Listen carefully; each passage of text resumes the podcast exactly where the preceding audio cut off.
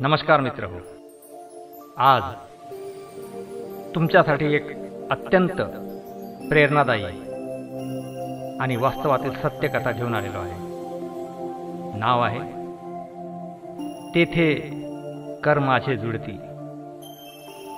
महाराष्ट्रातील नाशिक जिल्ह्यातील फक्त दीड हजार लोकसंख्या असलेले निताने नावाच्या अगदी छोट्या खेडेगावातील शाळेत तिथे फक्त एकूण चारच वर्ग होते.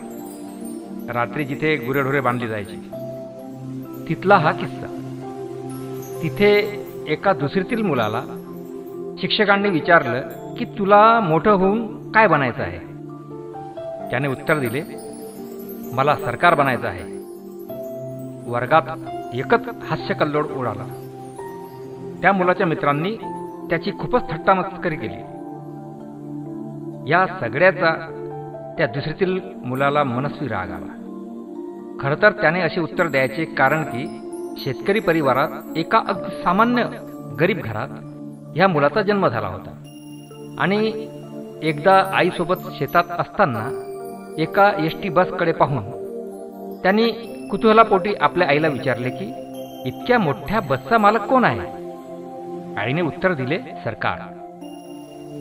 त्याचप्रमाणे कुतूहलापोटी एक दिवस असेच आकाशातल्या विमानाकडे बोट दाखवून त्याने विचारले आई ते विमान कुणाच्या मालकीचे?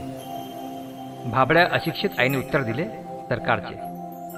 आईचे ते उत्तर त्याच्या मनात अशा प्रकारे ठसले की निरागस पण जिद्दी लहान मुलाने ठरविले की मी सरकार बनणार. आणि ती जिद्द मनात ठेवून अत्यंत बिकट परिस्थितीत त्या मुलाने शिक्षण चालू ठेवले. इतकंच नाही तर सातवीत असताना दुष्काळजन्य परिस्थितीमुळे ह्या मुलाने रोजगार हमीवर आठवड्याला पंधरा रुपये या दराने मजुरी काम सुद्धा पत्करले. पण शिकण्याची जिद्द सोडली नाही. त्याने मनस्वीपण केला होता की सरकारचा भाग बनून उच्चपदी पोहोचूनच दाखवणार. दहावी आली आणि हा मुलगा रात्रीचा दिवस आणि दिवसाची अक्षरशः रात्र करून खूप प्रतिकूल परिस्थितीत केंद्रात दुसरा क्रमांक घेऊन चमकला. त्यानंतर अकरावीमध्ये त्याने शास्त्रशाखा निवडली. पण परिस्थिती अजूनच बिकट झाली होती. कारण जवळपास महाविद्यालय नसल्याकारणाने घरापासून तब्बल तेवीस किलोमीटर स्थित असलेल्या छटाणे येथील महाविद्यालयात प्रवेश मिळाला. तिथे हॉस्टेलला प्रवेश घेण्यासाठी साडेतीन पोती गहू वजा फी जमा करून परत जोमाने अभ्यासाला सुरुवात केली.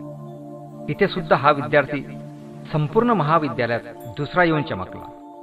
आणि त्यानंतर बारावीमध्ये अत्यंत बिकट परिस्थितीमध्ये स्वबळावर काबाड कष्ट करून त्याने पंच्याऐंशी टक्के असे असाधारण गुण मिळवले. पण इतके असून सुद्धा देवाला मात्र काही औरत मंजूर होते. तेव्हा पुण्यातल्या एकमेव वैद्यकीय महाविद्यालयात बी जे मेडिकलला फक्त एक टक्के कमी पडल्या कारणाने त्याला तिथे प्रवेश काही केल्या मिळाला नाही. इतक्या प्रतिकूल परिस्थितीमध्ये सरते शेवटी घरात वडिलांनी हत्याश होऊन शेती करणे हा त्यापुढे एकमेव पर्याय असल्याचे त्याला छातीवर दगड ठेवून सांगितले ज्यामुळे त्याला शिक्षण सोडावे लागणार होते. पण फार मोठ्या मनाने आयुष्याचे हे मोठे वळण ही आव्हान समजून या मुलाने हसत स्वीकारलं आणि आता हा ध्येयवादी मुलगा पूर्णपणे शेतकरी झाला होता. रोज काळ्या मातीत तडपत्या उन्हात आपला घाम गाडू लागला. पण प्रत्येक दिवशी मावळता सूर्य त्याला सतत त्याच्या ध्येयाची आठवण करून द्यायचा. आणि याच विचारात तो कित्येक रात्री झोपू शकला नव्हता. आणि दुसरी त्याच्यावर हसणारी ती वर्गातली मुले त्याला परत परत विचारांमध्ये खिजवत होती. अर्थात ही परिस्थिती सुद्धा त्याला वाचन करण्यापासून परावृत्त करू शकली नाही हे नवल शेतात वाचन करताना बरीच लोक त्याच्या निश्चयाची खिल्ली उडवत एके दिवशी शेतात वडिलांसोबत काम करत असताना वडिलांसोबत या मुलाचे काहीसे वाद झाले. आणि परत एकदा या रागाचे रूपांतर त्या दिवशी एका दृढ निश्चयात झाले. त्या क्षणी त्याने शेती सोडली आणि वडिलांकडून कुठलीच मदत इथून पुढे घेणार नसल्याचे सांगितले. आईकडून साडेतीनशे रुपयाची मदत घेतली आणि तडक उस्मानिया मुक्त विद्यापीठात B A distance learning graduation in B A करण्याचा निर्णय घेतला. ज्याची माहिती वर्तमानपत्रातून मिळाली होती आणि जिद्दीने पेटलेला हा मुलगा एकवीस लेखी परीक्षा पास होऊन एका वर्षात पदवीधर झाला. त्यानंतर ठरवल्याप्रमाणे सरकारचा भाग बनण्यासाठी त्याने जिकरीचे प्रयत्न सुरू केले. विविध स्पर्धा परीक्षांची माहिती घेतली. दिवस रात्र प्रचंड वाचन केले आणि अविरत मेहनत घेऊन एम पी एस सीची पी एस आय साठीची परीक्षा दिली. आणि कुणाच्याही मदतीशिवाय महाराष्ट्रात तेरावा क्रमांक पटकावला. पण हे यश त्याच्या ध्येयापुढे ठेवणे होते. यासोबतच त्याने संमिलित रक्षा सेवा परीक्षा म्हणजेच कंबाईंड डिफेन्स सर्व्हिस एक्झाम सुद्धा दिली. आणि त्यात भारतात दुसरा क्रमांक मिळवला. पण या मुलाने यशाने विरघळून न जाता परत एकदा प्रयत्नाची पराकाष्ठा करून थेट पोलीस उपनिरीक्षक पदासाठी डीवायएसपी साठी प्रयत्नाची शर्त केली. जुने शिक्षक मित्र काही परिचित काही ग्रंथालये अशा वेगवेगळ्या ठिकाणी फिरून एक एक पुस्तक गोळा केले काही लेख मासिके गोळा केली. या परीक्षेसाठी इतर कुठलाही खर्च न करता फक्त एक पुस्तकावर निव्वळ सत्तर रुपये खर्च केले. ना कुठले प्रशिक्षण वर्ग ना कुणाची मदत ना कोणी गुरु. इतकी भयानक परिस्थिती असताना हार न मानता हा मुलगा सतत अभ्यास करत राहिला. आणि फक्त तीन रिक्त जागा असताना आणि हजारोच्या संख्येने परीक्षार्थी असताना हा मुलगा महाराष्ट्रात दुसरा आला. प्रयत्ने वाळूचे कंद रगडिता तेलही गळे. असे म्हणतात ना वयाच्या बावीसव्या वर्षी हा मुलगा पोलीस उपनिरीक्षक म्हणजेच डीवायएसपी झाला होता. आणि एवढ्यावरच नाही तर ठरल्याप्रमाणे सरकारी उच्च पद मिळाल्यावर त्याने देशासाठी स्वतःला अक्षरशः झोकून दिले.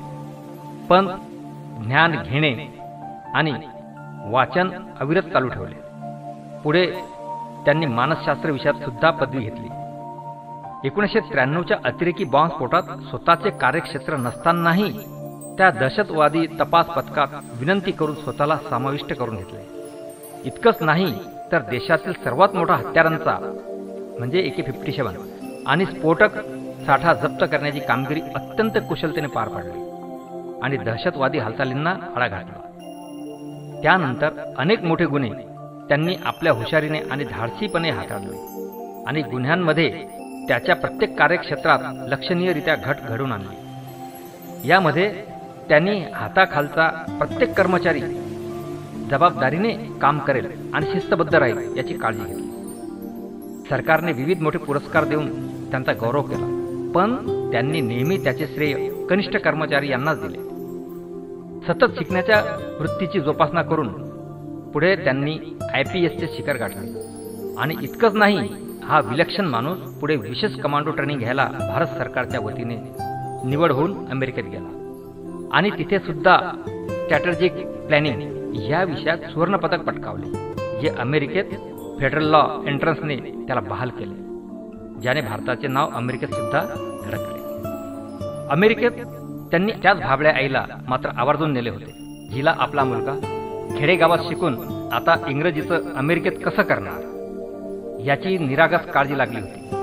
आणि ह्याच ध्येयवेड्या माणसाला यावेळी चक्क युनायटेड नेशनने बोलण्यासाठी आमंत्रित केले होते.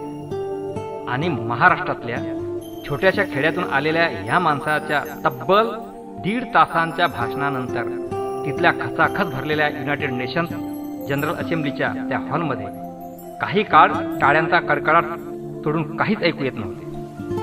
दुसरीत त्यावर हसणारी ती मुले खिशात पैसे नसताना शेतात राबत असताना आय पी एसच्या ध्येयावर चेष्टा करणारी ती लोक आणि आपापल्या परिस्थितीला दिव्यसतेचे नाव देऊन हत्याश होणारी ती सर्व लोक त्यांच्या तोंडावर पडलेली ती एक सनसनीत चपराकृती. शेतकरी ते आय पी एस असा थक्क प्रवास करणारा विलक्षण माणूस म्हणजे भारतीय पोलीस सेवेतले आताचे आपले माननीय D I G Shri Pratap Dighavkar. शिवरायांना दैवत मानणारे Pratap Dighavkar success is the best revenge हे काय असते नुसते ते नाही तर प्रयत्नार्थी परमेश्वर म्हणजे काय याची सुद्धा प्रेरणा आपल्याला त्यांच्या कारकिर्दीतून देतात. त्यांनी त्यांच्या गावातील त्याच शाळेसाठी पंचवीस लाख रुपये गोळा करून बरीच मदत केली. तसेच सुधारणाही घडवून आणली. आणि आज स्पर्धा परीक्षांच्या तयारीसाठी तिथे खास केंद्र सुद्धा आहे. आज तीनशेहून अधिक युवक तिथे I A S I P एसचे स्वप्न घेऊन भेटत आहेत. तसेच तळागाळातील हवालदार पदावरील पोलिसांसाठी माफक दरात स्वतःचे मोठे घर मिळेल यासाठी भारत सरकारकडून एकशे वीस एकरमध्ये दहा हजार सदनिकांच्या मोठ्या योजनेसाठी बरेच प्रयत्न करून ती योजना पाठपुरावा करून मंजूर करून घेतली आहे. जेणेकरून त्यांचाही परिवार मोठ्या घरात राहू शकेल. या व्यतिरिक्त एक शेतकरी या नात्याने आपल्या मातीसाठीचे कर्तव्य म्हणून सुमारे दोन लाख झाडांचे त्यांनी वृक्षारोपण आणि संवर्धन केले. याची दखल घेऊन भारत सरकारने दोन हजार तीनमध्ये त्यांना वन्य परिक्षेत्राचा सर्वोच्च पुरस्कार देऊन सन्मानित सुद्धा केले आहे. त्यांची कारकीर्द आपल्याला आणि येत्या पिढीला नक्कीच प्रेरणादायी ठरेल.